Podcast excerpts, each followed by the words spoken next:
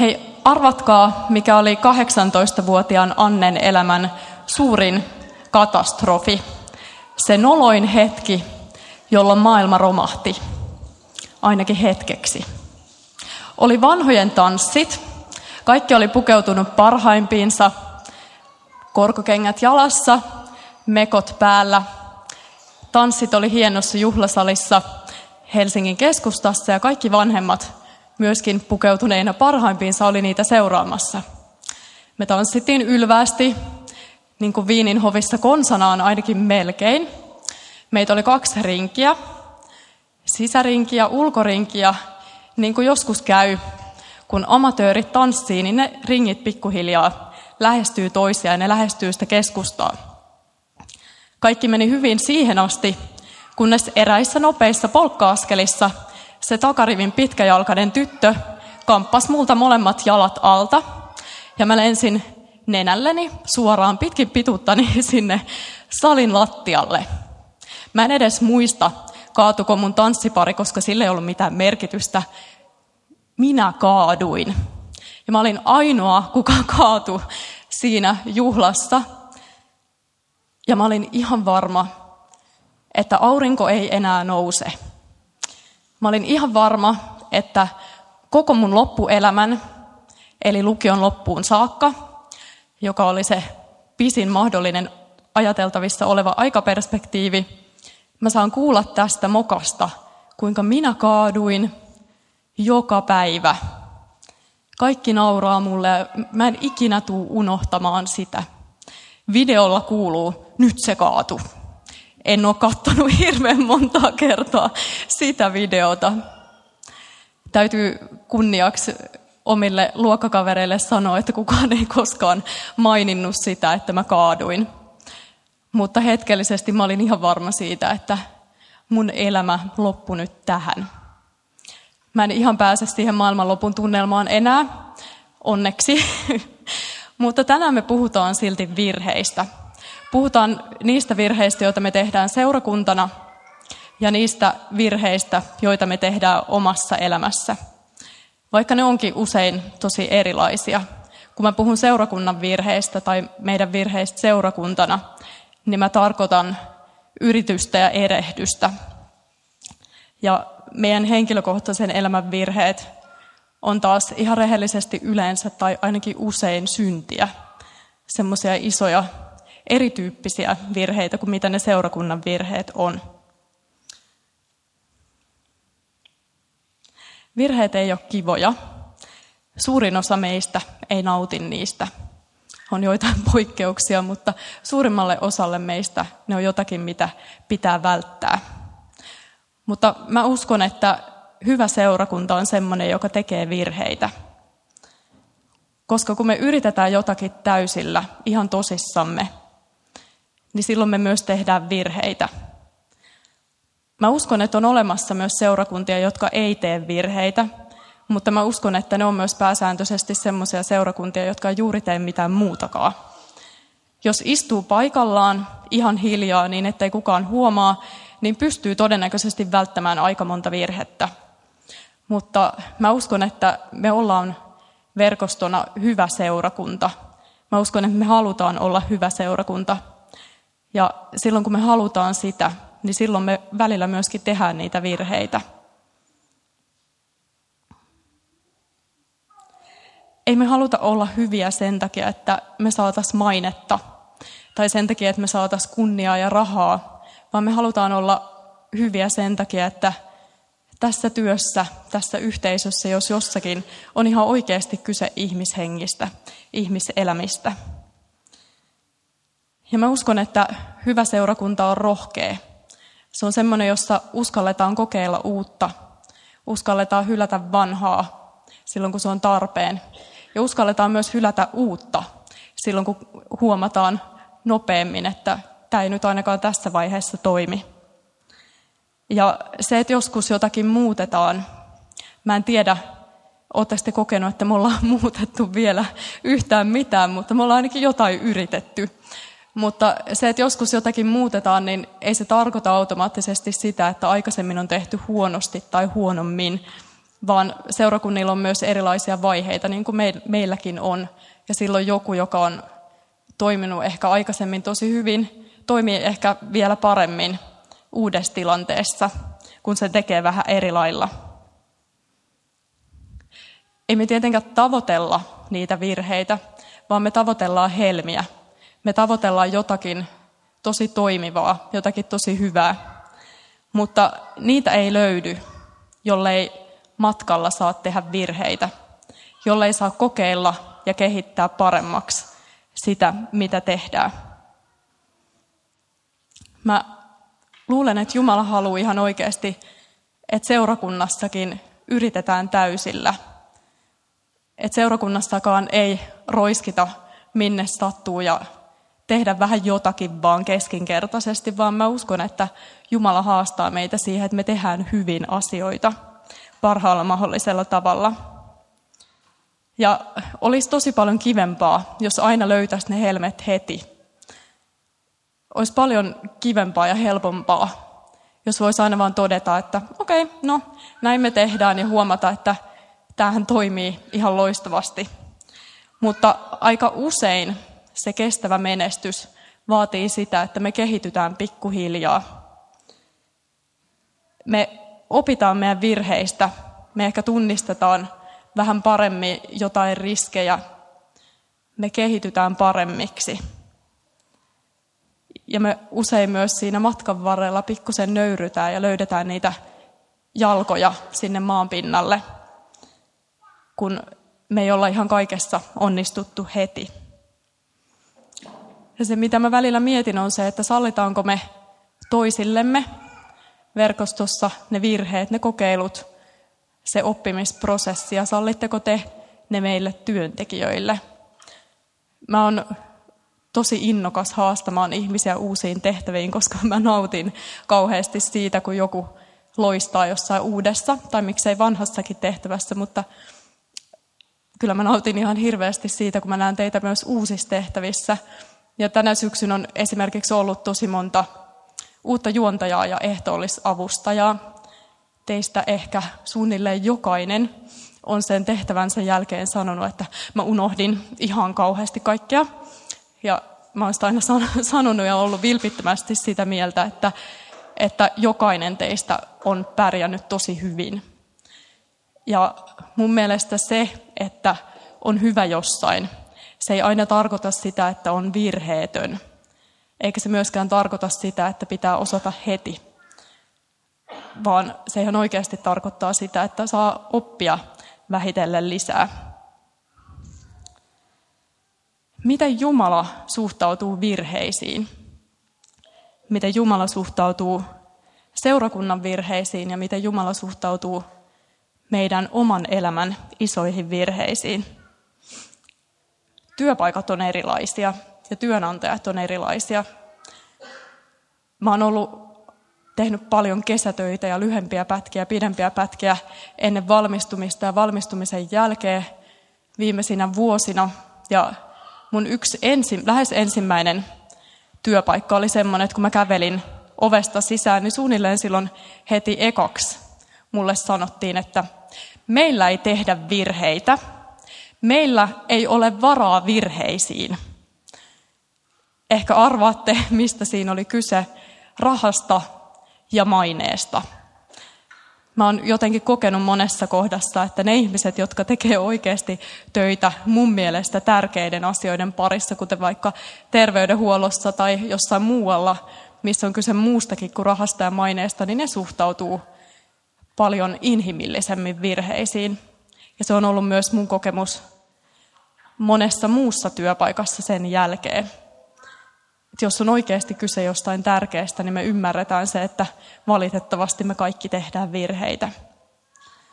Mutta mä uskon, että myös Jumala ymmärtää tosi hyvin sen, että me tehdään virheitä. Me tiedetään itse asiassa aika paljon siitä, miten Jumala suhtautuu virheisiin, myöskin niihin vaikeisiin omiin henkilökohtaisiin virheisiin, koska niistä kerrotaan paljon raamatussa – Raamattu on täynnä ihmisiä, jotka teki virheitä. Ei tarvitse kääntää ihan hirveän montaa sivua sieltä alusta, niin sieltä löytyy virhe. Sitten kun luetaan vähän pidemmälle, Mooses, David, Pietari, Paavali, opetuslapset, Israelin kansa, kansa, joka naulitsi Jeesuksen ristille. Ei ne ihan virheetöntä porukkaa ollut nekään. Jumala opettaa meitä virheiden kautta ja joskus hän myös kääntää meidän tekemät virheet siunaukseksi. Tänä syksynä me ollaan joidenkin teidän mielestä kyllästymiseen asti puhuttu Nehemiasta. Tänään on se juhlallinen hetki, kun Nehemia kuopataan hetkeksi aikaa pois, mutta Nehemian loppupuolella 13. luvussa Nehemia kirjaa mainitaan, että hän siivosi kauniisti sanottuna kansansa parista muabilaisten ja ammonilaisten jälkeläiset, koska he oli aikanaan, siitä me voidaan siellä neljännessä Mooseksen kirjassa lukea, he oli yrittänyt saada Moabin kuninkaan johdolla Bileamin kiroamaan heidät. Ja kolme kertaa Jumala käänsi sen Bileamin tai Bileamilta pyydetyn kirouksen siunaukseksi. Kolme kertaa Bileam siunas kansan, eikä kironnut niin kuin häntä pyydettiin. Ehkä vielä semmoinen tunnetumpi esimerkki siitä, tai tarina siitä, mitä Jumala on kääntänyt virheen siunaukseksi, on Joosefin tarina. Kun Joosef oli myyty Egyptiin orjaksi, aika oli kulunut ja veljet tuli hänen luokseen. Niin sitten kun Joosef viimein kertoi, että kuka hän on, paljasti itsensä näille veljilleen, niin hän toteaa tosi koskettavalla tavalla, että älkää syyttäkö itseänne siitä, mitä te teitte minulle, vaan Jumala lähetti minut tänne teidän edellä pelastamaan, pelastaakseen teidät ja tämän kansan. Jumala kään siunaukseksi sen veljen tekemän virheen. Mun yksi Uuden testamentin lempihahmoja on Pietari. Ja mä pohdin sitä, että olisiko Pietarista tullut sitä suurta johtajaa, joka hänestä tuli, ilman niitä virheitä, mitä hän teki. Mä ajattelen, että Pietariin niin kuin Paavaliinkin sopii hyvin ne Jeesuksen syntisestä naisesta lausumat sanat. Hän sai paljon syntinsä anteeksi, sen vuoksi hän rakasti paljon. Mutta joka saa anteeksi vähän, se myös rakastaa vähän. En mä tiedä, kannattaako ihmisten virheitä nyt sinänsä arvottaa, mutta mä luulen, että Pietari ja Paavali ainakin koki tehneensä aika isoja virheitä. Mutta Pietarin kohdalla Jeesus tiesi, miten Pietari tulee käyttäytymään siinä tilanteessa, kun häntä tullaan vangitsemaan. Jumalan uskollisuudesta ja rakkaudesta, anteeksannosta kertoo jotakin se, että kun he keskusteli silloin aikaisemmin Pietarin kanssa, niin Jeesus ei sanonut, että niin Pietari, heti ensimmäisen vaikean hetken tullen, sinä jätät minut, sinä kielät minut ja karkaat, juokset pakoon. Sinusta ei ole mihinkään.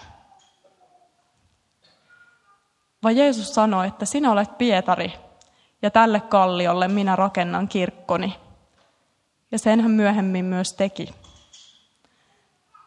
Jumalan rakkaudesta kertoo jotakin myös se, että kun naiset sai enkeliltä haudalla viestin vietäväksi opetuslapsilleen, niin se viesti oli se, että menkää kertomaan opetuslapsille myös Pietarille. Ihan erikseen lähetettiin viesti Pietarille.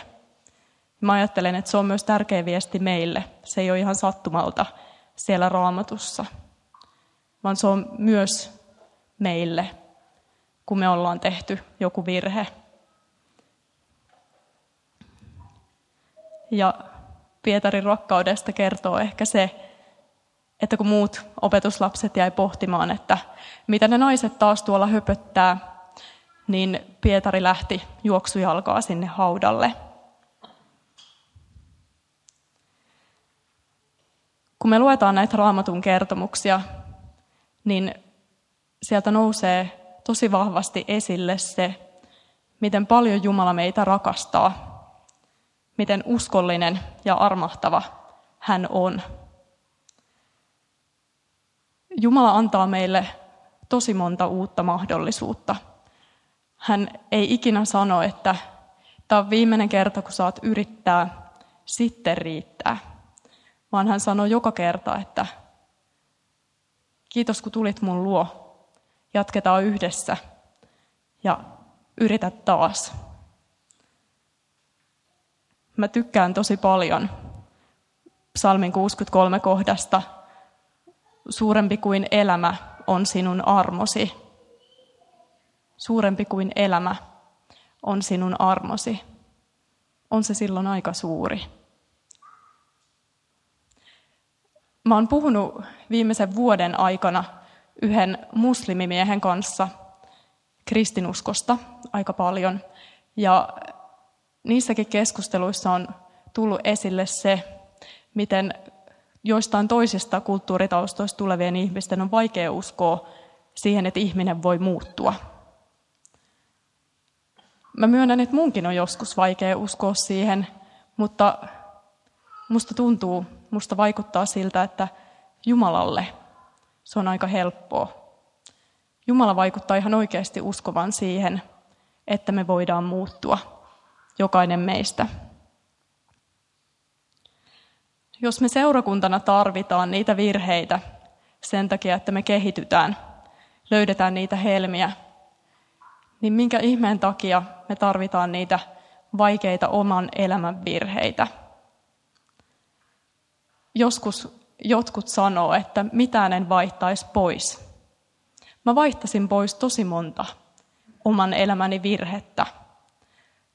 Mä luulen, että moni teistä allekirjoittaa sen saman kokemuksen, että ne vaikeimmat, kipeimmät jutut on niitä, kun väsyneenä, stressaantuneena tai muuten vaan huonolla tuulella huutaa omalle rakkaalleen, lapselle, puolisolle, jollekin toiselle läheiselle, huutaa tai sanoo jotakin muuta tosi väärää. Jotakin semmoista, mitä ei ikinä haluaisi sanoa, jota ei ikinä saisi sanoa. Ne on ainakin mulle niitä vaikeimpia hetkiä, joille ei sitä kultareunusta ihan helpolla löydy. Enkä mä usko, että tarvitsee löytyäkään. Mutta niissä hetkissä on yksi hyvä puoli.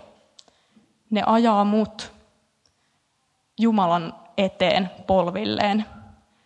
Ja ne ajaa mut Jumalan syliin etsimään lohdutusta, etsimään anteeksantoa, etsimään sitä Jumalan rakkautta.